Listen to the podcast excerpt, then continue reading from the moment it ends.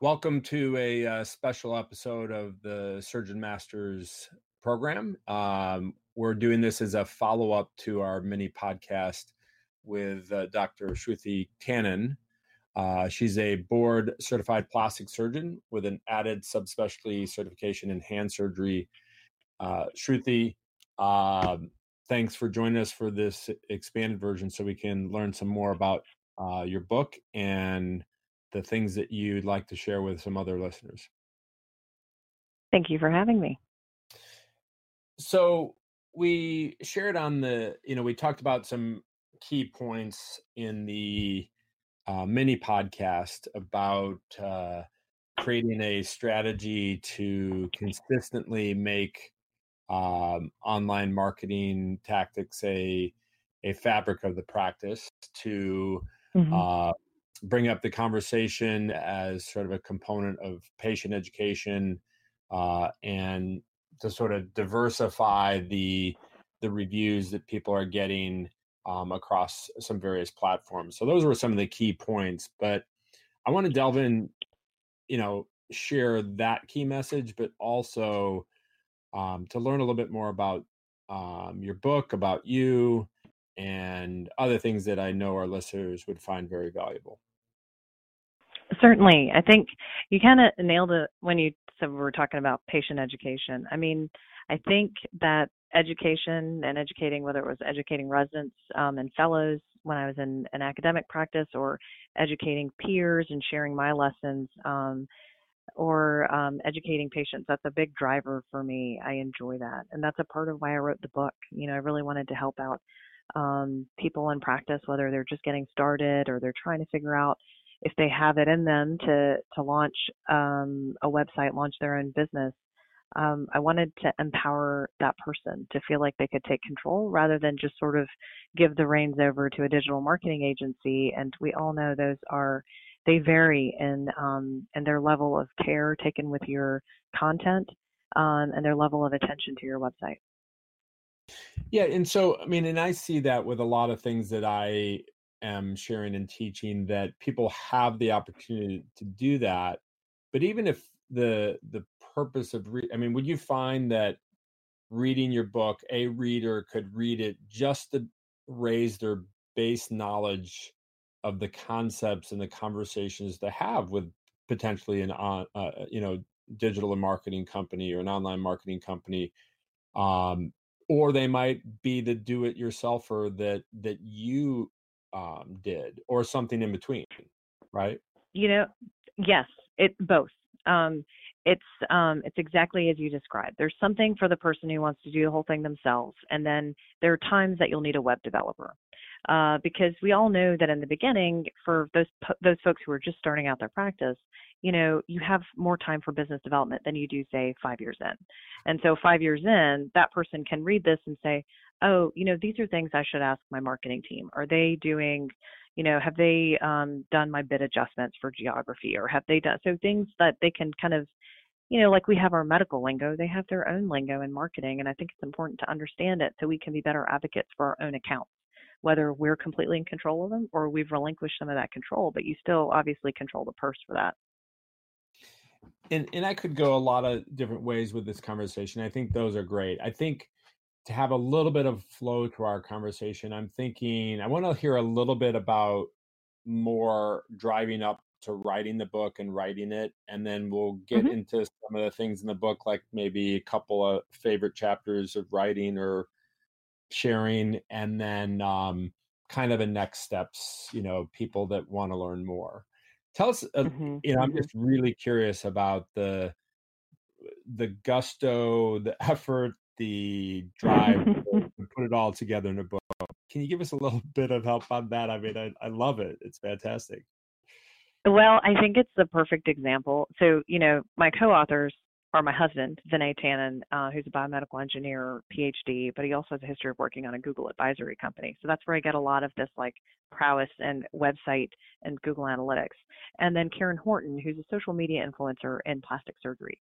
Um, and so it came from i mean seriously it came from a frustration of like this isn't out there how is this not out there how is there not like a how to build your online presence yourself in a bootstrapped way. I mean, sure, there are all these like digital marketing for, you know, the average business, but as a clinician, we're not the average business, right? Like we're held to different standards as we should be. Right.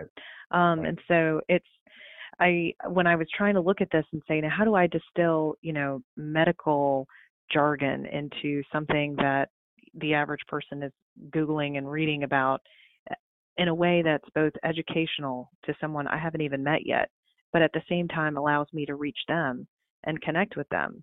So it was uh I was finding it like I was having fits and starts as I would sit down and write a blog post or a social media and uh, post, and I, I wanted to I wanted to make it better. Um, I think as surgeons, we always strive.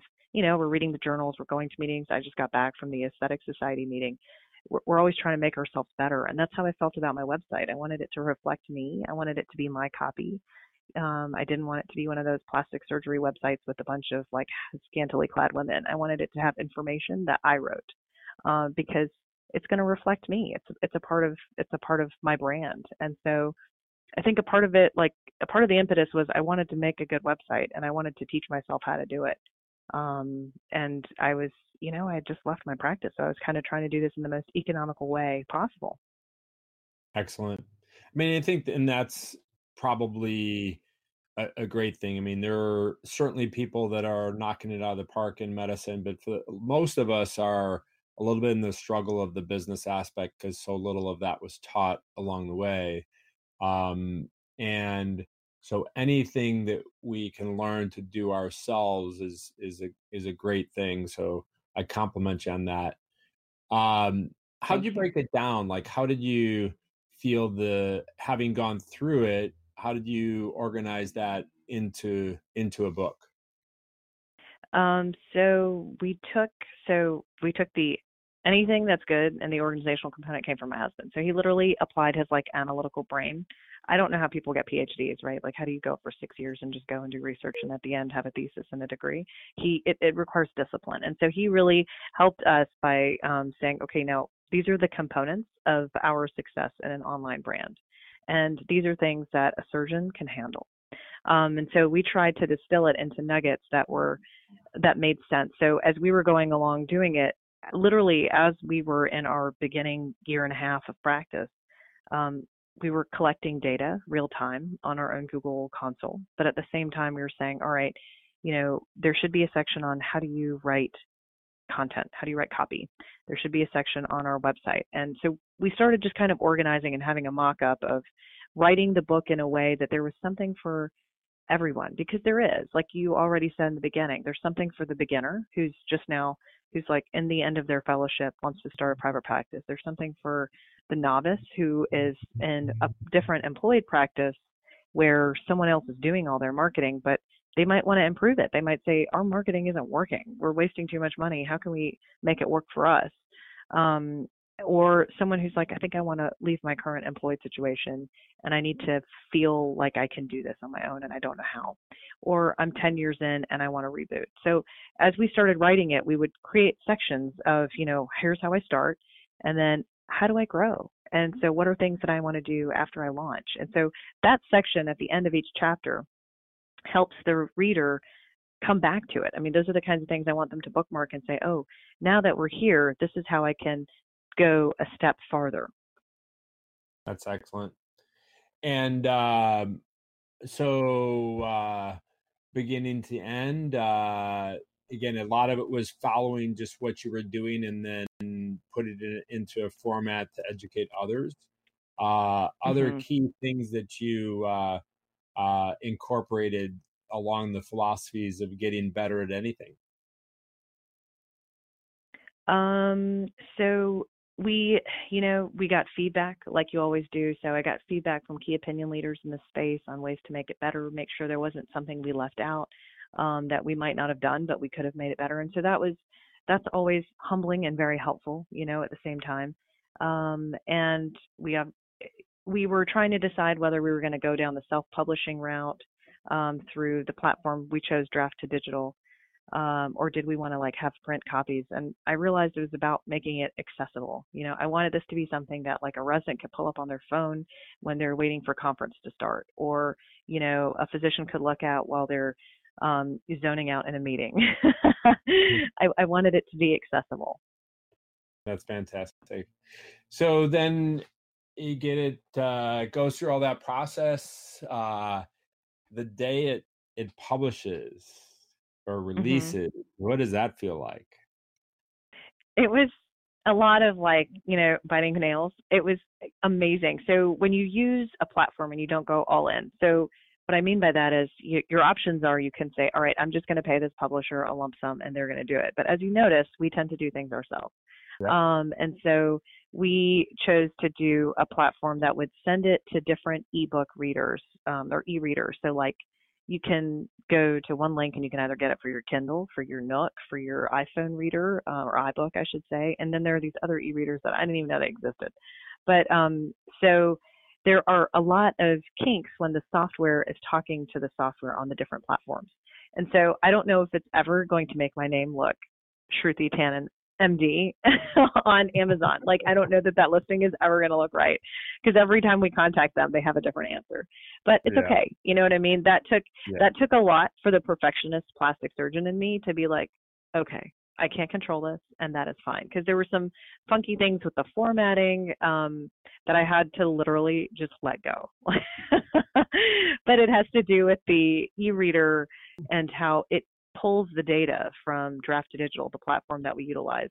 Uh, but that's a lesson learned because I mean, this Pillars of Practice platform, which is literally for topics that aren't covered in a structured way um, for in medical training, we as we think about maybe our second book, I don't know, but that's a that's something for us to note for the future is that mm, there's some limitations to the platform, the DIY mindset. Right. So the um, I'm I'm seeing some patterns of me and other surgeons in your process. Um, and I haven't accomplished that book, but I've been producing way more things than I ever expected to produce. But I'm Mhm. not sure that I have celebrated the success. Uh, my team tries to get me to say yay and cheer, but I'm always on to like, what's the next chapter? What's the next thing? Did you take the opportunity to celebrate? It's you know, it's funny. So I did, and I think that's because I gave myself a deadline, and the deadline was the um, Aesthetic Society meeting. I wanted to have it ready to be able to share with colleagues at that meeting because I was going to run into a lot of my trainees, um, my first class of trainees when I was on faculty, and so I was going to see them at the meeting. I wanted to be able to say, "Here, you know, I finally made it. I've been talking about this resource for a year and a half now." And so it- did feel celebratory because I saw my co-author there. We were able to share it and talk about it with um, colleagues, um, with mentors, with friends. And so I think if I didn't have that kind of a meeting, it might have felt like not as climactic, but it, it was um, it was refreshingly so. Awesome. Uh, so um, I know people can definitely learn more uh, by reading the book. Um, I know they can also learn more specifically on uh, some of the concepts of online marketing um, that you shared in our mini podcast.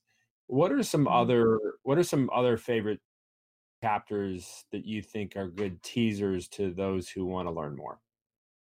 Certainly. You know, I would recommend to get granular and drill down in details that are important, necessary, um, but not exactly great conversation topics.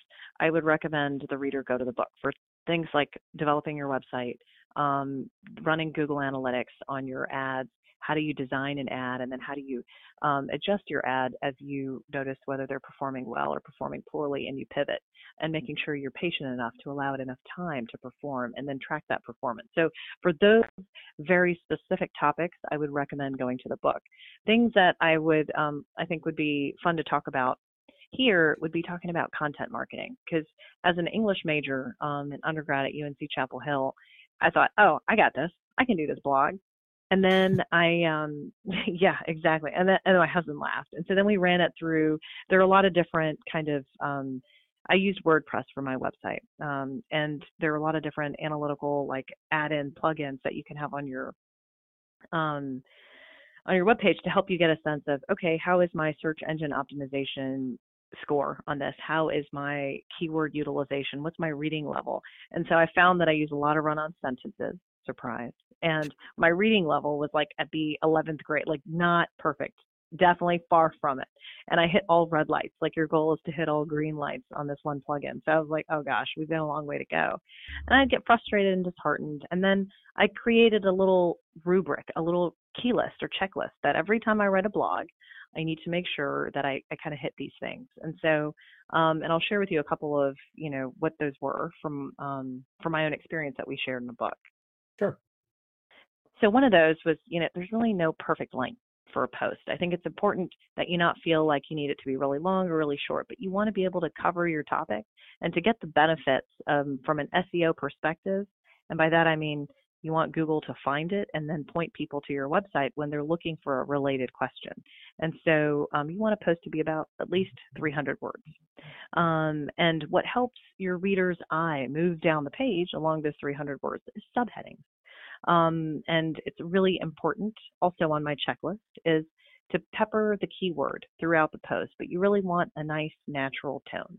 And I found that my best posts were ones that were inspired by a conversation with the patient. So I literally sat and said, What is hmm. the most common question I got in clinic today? Um, and oh, it was people were asking me, you know, what's the difference between silicone and saline breast implants? And why would I pick one or the other? And so I wrote a post around it. Um, and so it's it's so much easier when I picture a patient encounter, an actual person, and say, okay, you know, these are the things that are important to share. But then I'd also have to make sure it's not so specific because everyone's a little bit different and coming at this reading your post in a different place in their lives. And so it's important that it's not alienating one group in favor of another, but that it has information that in general applies to most people. Um, so that so was that was key. Yeah, and I'm just hearing that, you know, so we're we get really good at those one-on-one conversations with patients and we know how to ad lib with each patient to tailor the conversation to them. I think uh, in general surgeons do that uh, very very well. But kind of stepping back and trying to talk to multiple patients at once and broaden the conversation uh, sounds a, a lot uh, what you're sharing. In addition to the points of you know trying to avoid things that might turn one audience off versus another all challenging things but it's great we can go to the book to um, have a way to develop a checklist and also have a strategy to do that in sort of a best practices format Absolutely. And I'll share with you another little nugget for us. So, um, email marketing was something that I initially was like, I don't really know about this. I don't want to clog people's inboxes. But what I realized is people like engaging. So they come and they see us. And they don't see us but once every, you know, few months or something like that if they're coming for their Botox, for example. But they they like to know what's going on. And so I found that it, it all started because so when I started my practice, of course, um, I wanted to grow my family as well, and it all happened at the same time. And so, three or four months in, I had my second child. Um, and so, I people would ask me, they're like, "Well, are you going to send us a baby picture? Like, we want to see. What do you name him? We want to see it." And so, they actually asked. I'm like, you know what? That'll be my first email newsletter. And so, we definitely shared a baby picture. but we also kind of talked about, all right, these are things that are going on at the practice. You might be wondering, you know, when are we starting back up with surgery? And things like that. And then also just talking about things happening in the community. And so, really kind of, again, getting back to trying to maintain that connection with your patients through email newsletters and bringing them back to your practice rather than them going somewhere else for something that you and several other people in town might have. You know, it's, um, but doing it in a very authentic way, doing it in a way that's consistent with you, your brand, your way of communicating. So that was um, that was something that initially I found as like a pain point, and then later I kind of came to love and be like, oh, you know, this is a cool event happening in town. I want to share that in my newsletter um, and give that a little highlight so people in town might know about it and go to it. Yeah, I mean, you're you, again the words that you're using are things that I've been, you know, definitely tapping into and and appreciating more and more. But again, it's almost like a retraining or a rephrasing of what we do when we're doing really well in, in practice in general you know having a connection um, allowing people a way to to stay aware of changes or things that are going on i mean and and all this you're sort of reorganizing into content or and finding out mm-hmm. ways to make that content not only readable to the person that actually reads it, but actually so it actually gets in the hands of more people by mm-hmm. leveraging the different things that again we know less about, but we have tons of ways to learn more from your book. You know, and you're right about that, about like things that you shared. You know, studies show we're most likely to share posts that are edutaining, things that are educational, but also entertaining at the same time. And it's hard if you put yourself, hold yourself to that standard for every single post you write, which is what I did at the beginning, right? Because back to our perfectionist, we don't get to where we are um, without that love, that drive. But you don't have to do that for every post. Every post doesn't have to be something you try and get to go viral. I think from time to time, it's nice to try and do that, but it, it's important to find your voice within that, just like you've experienced in your own website and your own um, podcast. You know, it's important, I think, to from time to time, whether it's your own content or something else that you're sharing in like a Facebook post or um, Instagram or Twitter, those edutaining ones are the ones that get shared the most. And then people understand that this is the philosophy of your practice, especially when you comment on that post. Those kinds of things can be very valuable for your readers um, and for your patients to kind of say, oh, this is how this is how they do things here. They have a pretty decent sense of humor or whatever. So excellent. And again, yeah, I I just feel the uh, I'll call it expertise. You can be the the humble person that figures out, out how you would probably turn around and say, well, um, it it feels different on your end, but I I think your expertise is outstanding, um, and I really appreciate. It. The one thing that I would turn it around on is that all these things, whether the listener feels like an expert or not, it's it's really honestly just finding the your starting point and having the ability to move it forward right? So i don't absolutely. look at that as just anything more than another opportunity for me to get better at at uh, anything i choose to get better at. I totally agree. What do you think i mean uh, as we kind of wrap up our conversation again they definitely can learn more uh, by connecting with your book and we'll provide them that link. Um, any mm-hmm. other things that you would say and wrap up or take home messages you know, I think it can be daunting at first. Um, my this online marketing, this is not a sprint; it's a marathon, um, and I think it's important to keep your eye on the prize the whole time. Uh, specifically, when you're doing your content marketing, it's a really good way to keep fresh, relevant content in a blog to make your website and your brand appear to be what it really is, which is relevant, dynamic, fresh. Um, and so I think you know, keep the end goal in mind. Don't put too much pressure on yourself. Have fun and feel like you're having a conversation with your patient on your front porch. Um, and that makes it so much easier. And I think we did the same thing. I felt like I had a conversation with you and I had a lot of fun doing it and I learned something. Uh, what a blast. Thanks for being with us.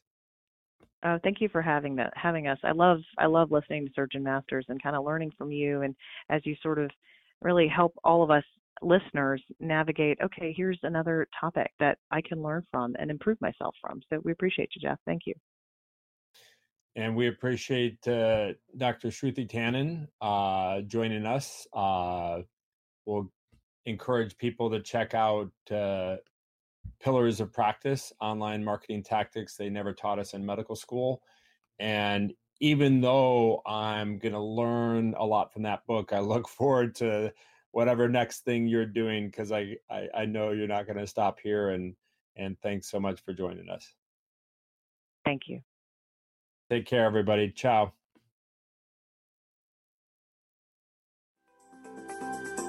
Now, take 10 minutes and put your plan into action to practice your best.